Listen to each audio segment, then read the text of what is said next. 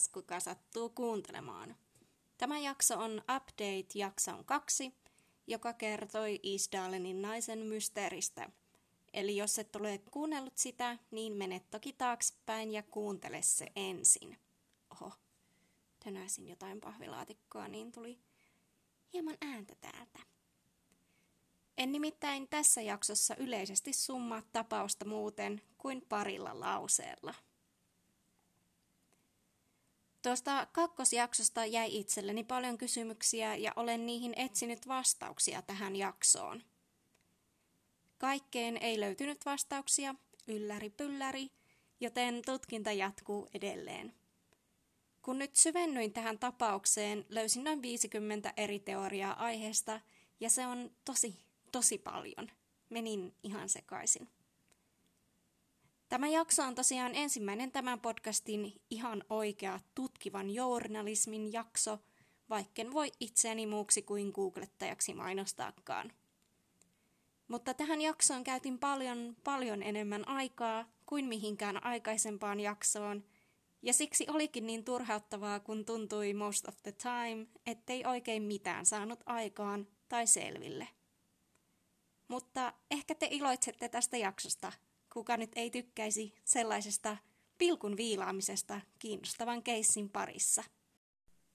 Nämä helteet tosiaan syö naista ihan helvetisti, joten en tiedä milloin saan kirjoitettua nuo kaksi tämän kauden viimeistä jaksoa, mutta kuten luvattu, jossain vaiheessa kesällä tulee. Ei kun mennään jakson pariin. Lyhyenä kertauksena Wikipedian alkusanat tästä tapauksesta.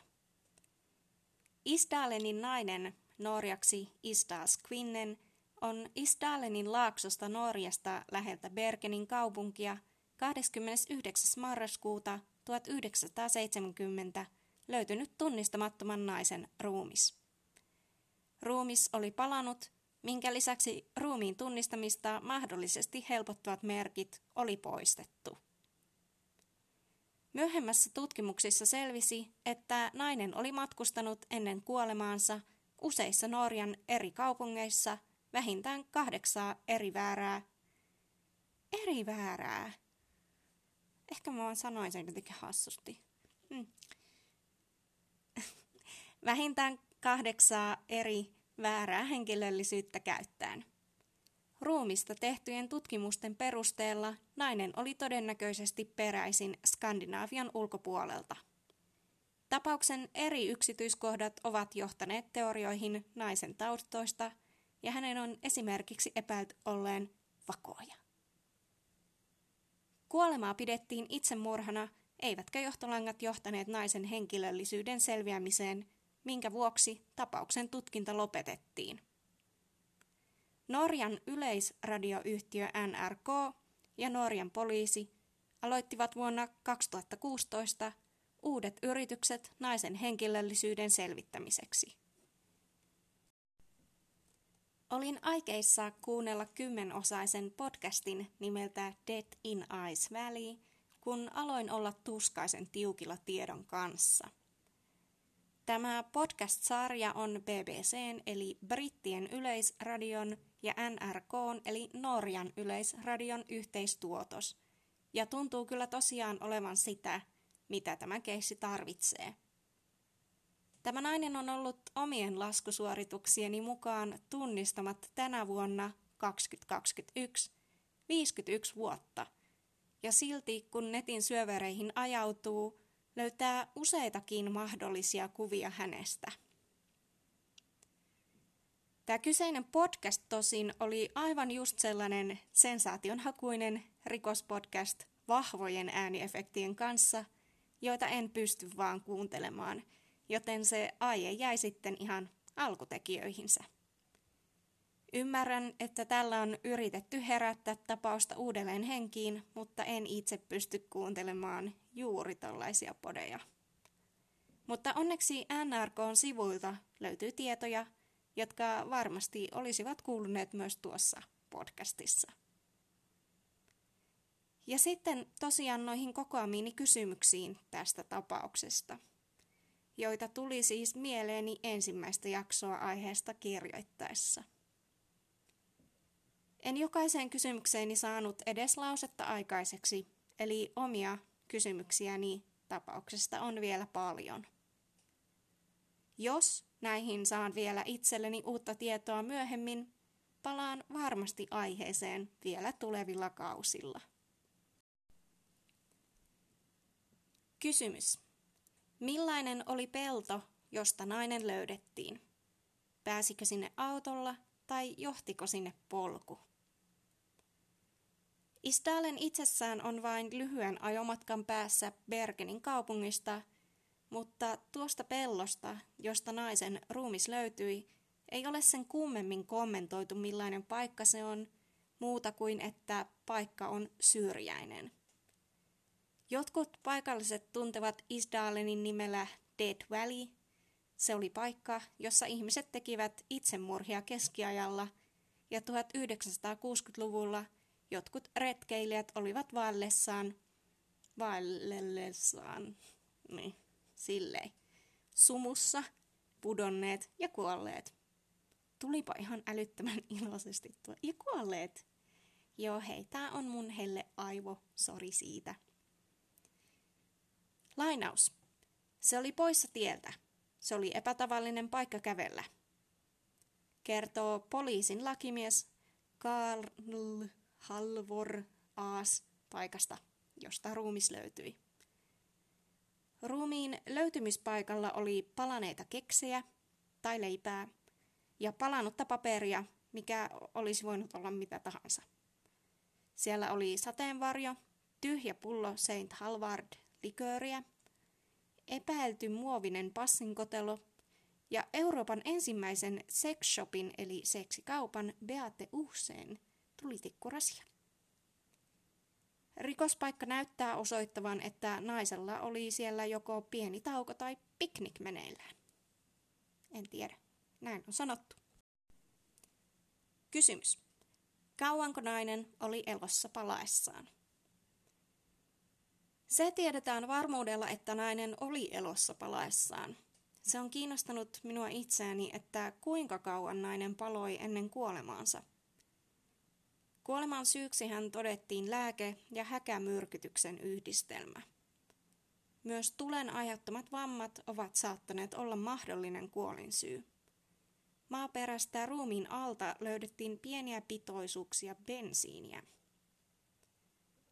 Bensiiniä ei varmaankaan tuolla alueella keskellä peltoa muuten olisi, ja onhan tämä nyt aika lailla sen oloinen keissi, että tuo nainen on sytytetty tuleen. Hän on joko itse ottanut ison määrän unilääkettä tai ne on syötetty hänelle. Mutta se, että kuinka kauan nainen oli elossa palaessaan, siihen en saa tietoa, en tiedä. En tiedä sitten, että miksi se oli minusta tärkeä kysymys. Kysymys. Oliko naisen ainoat kengät vuorella nuo löydetyt kumisaappaat vai olivatko ne hänen kenkiensä lisäksi ruumiin luona? Mätsääkö kumisaappaiden koko löydettyihin muihin kenkiin? No en tietenkään löytänyt just tähän kysymykseen vastausta, mutta löysin infoa näistä kumisaappaista ja tietoa, jota minulla ei aikaisemmin ollut. Naisen matkalaukuista niistä, jotka löytyi sieltä Bergenin rautatieasemalta, ja näissä matkalaukuissa oli myös muun muassa teelusikka, jota en aiemmin tiennyt, mutta myös kauppakassi. Tämä kauppakassi oli peräisin pienestä apua, miten tämä sanotaan, tämä on joku norjalainen nimi, koitetaan. Oscar Rörtvedin jalkinekaupasta Stavangerista. Poliisi haastatteli kauppiaan 22-vuotiaasta poikaa, joka muisti kaupassa käyneen ulkomaalaisen naisen. Nainen oli käynyt kaupassa kaksi viikkoa aikaisemmin ja ostanut tuolloin muodissa olleet siniset kumisaappaat. Kenkiä vastaava pari oli löydetty Isdalenista, jolloin vahvistui Isdalenin naisen asioinen kaupassa. Rörtvediltä ja muilta kaupan työntekijöiltä saatiin kuvaus naisen ulkonäöstä. Kenkäkaupan lähellä oli myös äh, St. Sweetwoodin hotelli, jonka receptionisti muisti naisen, joka oli viettänyt hotellissa useamman päivän. Hän oli käyttänyt nimeä Finella Lork ja kertonut olevansa kotoisin Belgiasta. En tiedä miksi on tähän kohtaan vielä sitten kirjoittanut ruumiista, mutta kerron sen nyt teille, koska olen sen tähän kirjoittanut. Katsoin rikospaikkakuvat, jotka olin vähän vahingossa jo aiemmin elämässäni nähnyt. Varmaan etin niistä niitä kenkiä tai jotain. Eihän niitä kiva ole koskaan katsoa, mutta nämä kuvat eivät ole onneksi ihan hirveän graafiset. Ehkä siksi, että ne ovat vielä mustavalkoiset ja ruumis on tunnistettavissa ihmiseksi, mutta siinä ei ole oikein kuitenkaan mitään tunnistettavaa. Olipas hassu lause, mutta jos oot nämä rikospaikkakuvat nähnyt, niin ymmärtäneet mitä tarkoitan. Itse en ymmärrä, miksi kirjoitin tämän tähän, mutta kirjoitinpa teille nyt siitä ruumistakin sitten. Kysymys. Löytyykö ruumiin luota löydettyjen esineiden pinnoista yhdestäkään sormenjälkiä? Naisen luota löydettiin koruja, mutta niistä ei yhtäkään hän pitänyt päällään. Eli ne oli siis vaan siellä hengailemassa. Kaikki nämä naisen korut oli aseteltu hänen vierelleen. Joidenkin tutkijoiden mielestä tämä voisi viitata jonkinlaisen seremoniaan. He pitävät esineiden paikkaa ja asetelmaa outona. Ja tästä olen päässyt ajatukseen, että koska esineet on selvästi aseteltuja tällä paikalla, oli tämä jotenkin seremoniallista tai ei, jonkun on täytynyt koskea niihin. Oliko niissä siis sormenjälkiä? Tästä ei ole puhuttu, ja en sitten tiedä, että voiko se olla, että se tuli on tuhonnut jotain, koska luulis, että he sanoisivat sitten, että näistä esineistä löytyy vain naisen sormenjälkiä, jos niistä löytyy mitään sormenjälkiä. Tähän en siis ole saanut vastausta. Kysymys. Kuinka kuluneita matkalaukut olivat? Tuijottelin joku sen hetken kuvia noista matkalaukuista, ehkä pidemmän hetken kuin haluaisin myöntää, ja ne näyttää hyväkuntoisilta omaan silmään. Tosin ulkopuolelta ei oikein näe, että onko kulumaa, ennen kuin tehtiin tavarat niin paljon paremmin, että ne kestivät, sekä varmasti matkustettiin niiden kanssa tosiaan vähän siistimmin kuin esimerkiksi minä raahaan matkalaukkua välillä Suomi-Saksa, Suomi-Saksa, Saksa-Suomi. Ja se, että miksi on kysynyt tämän kysymyksen, no varmaan olen ajatellut sitä, että matkustiko tuo nainen oikeasti näiden matkalaukkujen kanssa vai oliko hän hankkinut vain matkalaukkuja jo jostain syystä, en tiedä. En osaa vastata kysymykseen, enkä osaa vastata siihen, että miksi olen kysynyt sen, ja tämä näyttää olevan teema tämän jakson kohdalla. Onkohan tämä ihan persejakso? Nyt en tiedä, mutta seuraavaan kysymykseen. Kysymys. Minkä merkistä löydetty kosmetiikka oli? Entä kello tai ekseemavoide? Ekseemavoide. Merkiltään Betnovat Creme 0,1 prosenttia. Voide on 50 gramman tuubi ja sen valmistaja näyttää olevan Glaxo Laboratories Limited England. Pakkausta on selvästi käytetty jo pidempään.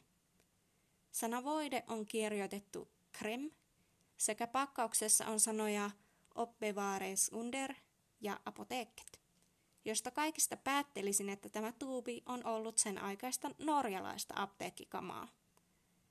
Varmastikin, jos tästä oltaisiin oltu eri mieltä aikanaan poliisin toimesta, olisi se mainittu.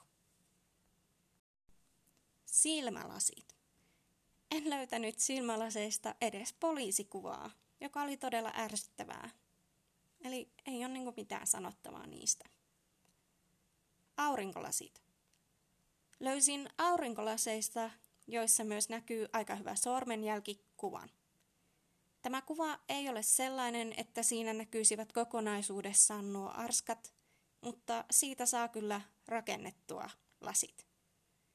Piirsin itselleni havaintokuvan paperille ja lähdin töihin scrollaamaan vintage-lasisivuja.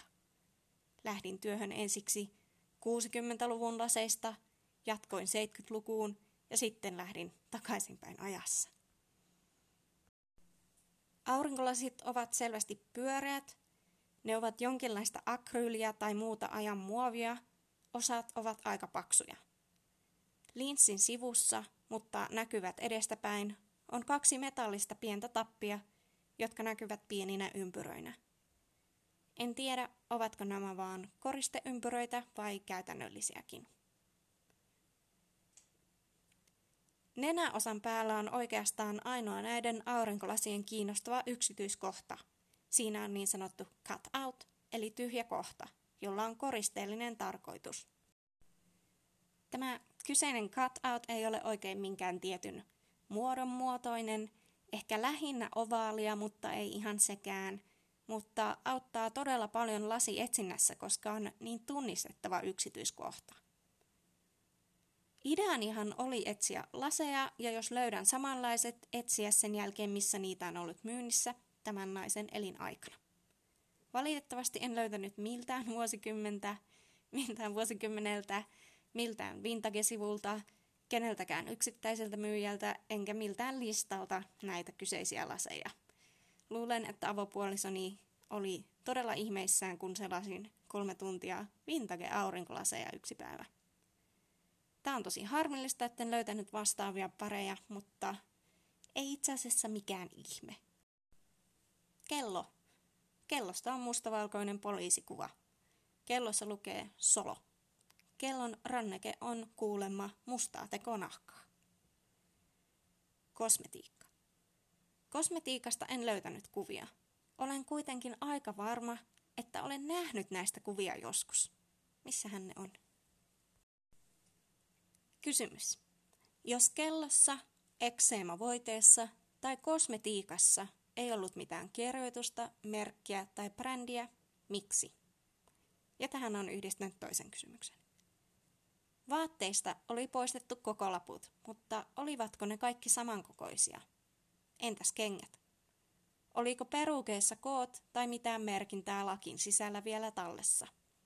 Minkälainen perukki oli muuten laadukas vai halpa malli. Tämän näkee muun muassa siitä, kuinka perukin lakki on valmistettu. No, tätä voidaan vain spekuloida. Tosin tarinaa ihmisestä kertoo myös hänen matkalaukkujensa sisältö. Vaikka suurin osa merkinnöistä oli poistettu, oli yhdessä muovipussissa italialaiset nahkakengät. Löytyi myös pari Gant Noiret käsineitä, jotka oli valmistettu Pariisissa. Ja nämä molemmat puhuvat tyylistä, rahasta ja hyvästä mausta. Matkatavaroissa oli mukava trenssi, jossa oli mahdollinen kettu turkiskaulus ja siellä oli myös turkishattu kasakilla. Hygieniatuotteiden osalta naisella oli mukana yrttishampoo ja parfyymi Jacques Estorel. Nauttikaa tosta ranskan äänen. äänen. Vittu, tää helle tekee minusta ihan puuroa. Jacques Estorel oli sitrushedelmien ja hedelmien sekoitus, jossa oli hieman kukkaista sävyä. Perukki oli Napoleon leikkauksella, joka on semmoinen vähän niin kuin lyhyt, mutta niin kuin kerrostettu leikkaus. Yleensä pidetään jollain ihmekiharoilla. Löysin sieltä NRK-sivulta, että meikki oli parisilaista. En tiedä, miten se on selitetty, jos ei niissä ollut mitään merkintöjä, mutta hei, onhan ne nyt voinut tietää, että millaisia pakkauksia on käytetty. No, mä uskon nyt, että se oli parisilaista meikkiä. Yhdessä kartoista oli merkitty Bergenin vuorien korkeus. Matkalaukussa oli ompelusarja, joka oli Hotel Reginasta Genevestä. Siellä oli uskonnollinen postikortti ja toinen, joka kuvasi Norjan talvimaisemaa joulupukista ja hänen reestään. Oli myös kuva Madonnasta. Hänellä oli sanomalehti Dark Bladet joka oli päivätty lauantaina 21. marraskuuta 70, eikä tiedetä, oliko lehden sisältö erityisen kiinnostava vainajalle vai oliko se vain viimeinen hänen ostamansa lehti. Poliisi löysi myös toisen laatikon Beate Uhse tulitikkuja matkalaukusta. Oli myös pussi, josta löydettiin viiniläinen lusikka ja sokeria. Kysymys. Mitä peitenimiä nainen oli käyttänyt? Millä kielellä nainen oli kirjoittanut muistivihkoonsa? Millaista aakkostoa tai kirjoitustapaa nainen käytti? Peitenimet. Kerron peitenimet nyt kokonaisuudessaan, eli tulee lista. Poliisi oli löytänyt, että nainen oli yöpynyt seuraavissa hotelleissa seuraavilla nimillä. Genevieve Lancier, Louvainista. Hän yöpyi Viking hotellissa Oslossa 21-24. maaliskuuta 70. Claudia Tielt, Brysselistä. Yöpyi hotelli Bristolissa, Bergenissä 24-25. maaliskuuta. Claudia Tielt, Brysselistä taas, yöpyi Hotel Scandiassa, Bergenissä 25. maaliskuuta viiva ensimmäinen aikamalla, kun tuli tommonen niinku aivosulku. Huhtikuuta, ensimmäinen huhtikuuta. Claudia Nielsen Gentistä yöpyi Koanna hotellissa Stavangerissa 29-30. lokakuuta. Alexia Zarne Merches Lublanasta yöpyi Neptun hotellissa Bergenissä 30. lokakuuta 5. marraskuuta. Vera Jaarle Antwerpistä yöpyi hotelli Bristolissa Trondheimissa 6-8. marraskuuta. Fenella Lorch yöpyi Saint Svithun hotellissa Stavangerissa 9-18. marraskuuta. Neiti Lenhofer. ei. Lenhofer. Siinä ei ole vokaalia ollenkaan siinä lopussa. Yöpyi hotelli Rosenkrantzissa Bergenissä 18-19. marraskuuta. Elisabeth Lenhofer Ostendista yöpyi hotelli Hordaheimenissa Bergenissä 19-23. marraskuuta. On myös paljon ollut tietoa, joka on myöhemmin sitten huomattu, että sitä on hieman paisuteltu. Eli on puhuttu tästä koodatusta viestistä, joka löytyi naisen matkatavaroista. Tämä ei ollut oikeasti salakirjoitusta, eikä sillä todellakaan ole oikeutta tulla kutsutuksi koodiksi, vaan se on vain lyhenne, jossa kuukaudet ja matkakohteet on lyhennetty alkukirjaimiksi. Matkalaukuista ei myöskään löytynyt perukkeja, niin kuin aiemmin on sanottu, vaan vain yksi perukki, joka oli leikattu siihen Napoleon tyyliin, jonka aiemmin yritin selittää. Ja tämä hiusleikkaus on myös yleensä se, joka kuvataan poliisin luonnoksissa naisesta. Vastaavasti poliisi ei myöskään koskaan löytänyt mitään näistä kahdeksasta oletetusta passista – joita sanotaan naisen käyttäneen. Ja ainoa todiste niiden olemassaolosta oli se tosiasia, että ulkomaisten asiakkaiden oli esitettävä tämä asiakirja sisäänkirjautumisen yhteydessä. Tähän voin heittää oman kokemuksen. Olin yhden kesän hotellissa respana ja en kyllä kysynyt keneltäkään passia. Ja Siellähän täytetään vain se matkustusasiakirja, ja siihenhän voi heittää ihan mitä vaan. Ja en edes tiennyt, että tämä on tämmöinen, että pitäisi kysyä. En minä tiedä, että pitääkö nykyään kysyä kyllä. Mutta kerran tuli venäläinen asiakas, joka tarjosi passia. Olin ihan, että öö, en mä tarvii sun passia, mä luotan sun sanaan. Niin. No mutta, jos nainen oletettavasti tarjosi väärän nimen ja sitten tänä maailman aikana piti pyytää passia tai jotakin henkilöasiakirjaa, jolla todistetaan henkilöllisyys, niin se, että on tehnyt tämän kahdeksan kertaa eri hotelleissa, eli ns. puhunut itsensä pois siitä, että virkailija ei pyydä passia. No, se on ihan vaikuttavaa. Poliisihan löysi merkkejä vain yhdestä passista, ja se oli se, joka löydettiin osittain poltettuna ruumiin löytöpaikalta. Tähän myös koodiesimerkki, joka ei ole koodi. Esimerkiksi 24 M 31 M B on 24. maaliskuuta viiva 31. maaliskuuta Bergen. Ja näistä on voitu näistä naisen lyhenteistä näyttää niin sanotusti kolme matkakokonaisuutta, joista yksi kestää 10. maaliskuuta viiva 3. huhtikuuta. Toinen jakso, joka kestää 23. huhtikuuta viiva 18. heinäkuuta. Ja viimeinen jakso, joka kestää toinen lokakuuta naisen kuolemansa saakka. Ja viimeinen merkintä oli Bergen 18. marraskuuta. Mitään tulevia päivämääriä ei ollut merkitty, ja kaikki reittisuunnitelmat kirjoitettiin ilmeisesti myös samalla kynällä. Muiden päivämäärien puuttuminen voi viitata siihen, että Isdalinin nainen ei koskaan aikonut lähteä Bergenistä. Ehkä. 20. ja 24. maaliskuuta 1970 Isdalenin nainen saapui maahan Genevestä saapuessaan Osloon.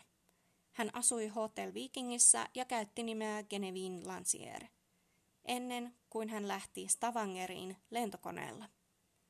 Sieltä hän otti pikaveneen Pergeniin ja yöpyi Hotel Bristolissa.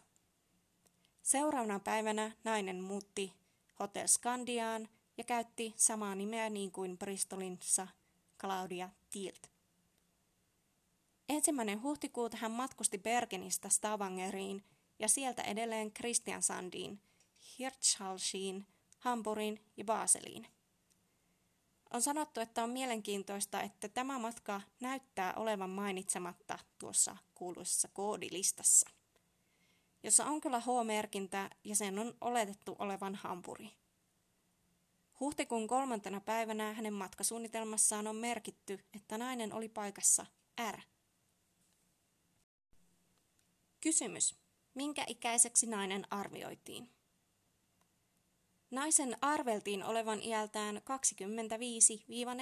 vuoden väliltä, ja kuollessaan hänellä oli sinivalkoisella printillä varustetulla nauhalla sidottu ponnari. Ei se kyllä liity siihen, mutta kerroinpa sen kumminkin. Aikaisemmin naisen oltiin ajateltu olevan enemmän alle kolmekymppinen, mutta vuonna 2017 hänen hampaistaan tehtyjen iänmäärityksen perusteella – hän olikin 36-44-vuotias. Hän olisi siis syntynyt vuoden 1930 paikkeilla. Tämä tieto on merkittävä. Kysymys. Vastasivatko silminnäkijä havainnot ja peruukit toisiaan, jotka löytyivät matkalaukusta? Oliko nainen nähty kaikissa noissa peruukeissa?